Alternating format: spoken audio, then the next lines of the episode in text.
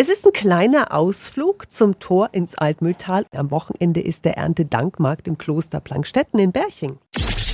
365 Dinge, die Sie in Franken erleben müssen. Franziska Weichhaus kümmert sich dort um das Marketing. Guten Morgen. Ja, schönen guten Morgen. Beschreiben Sie bitte kurz Ihre wunderschöne Location. Es ist ein Originalkloster, noch mit Mönchen betrieben und die werden auch am Samstag und Sonntag da sein. Das Ambiente ist toll.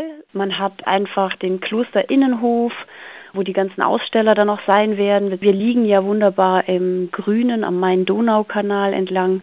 Ja, ich denke schon, dass das ein bisschen was Besonderes ist hier bei uns, so ein Markt. Und bei dem Erntedankmarkt sind gut 70 Aussteller dabei, gell? Die werden sich also auf dem ganzen Klostergelände verteilen und ihre Handwerksprodukte ausstellen und sind also alles wirklich selbstgemachte Dinge aus ganz verschiedenen Materialien, von Ton, Stoff und Strick, Felle, Vieles aus Holz, aber auch Kosmetik oder zum Beispiel Schmuck.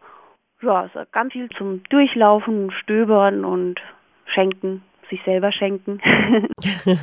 es gibt auch Leckeres zu essen, vieles aus dem eigenen Anbau, dann Zwiebelkuchen, Kürbissuppe, einen Ochs am Spieß, njam, njam, njam und Süßes gibt's auch. Natürlich stellt sich auch das Kloster vor. Samstag gibt's eine Führung durch die Abteikirche. Sonntag ist in der Früh auch Erntedankgottesdienst.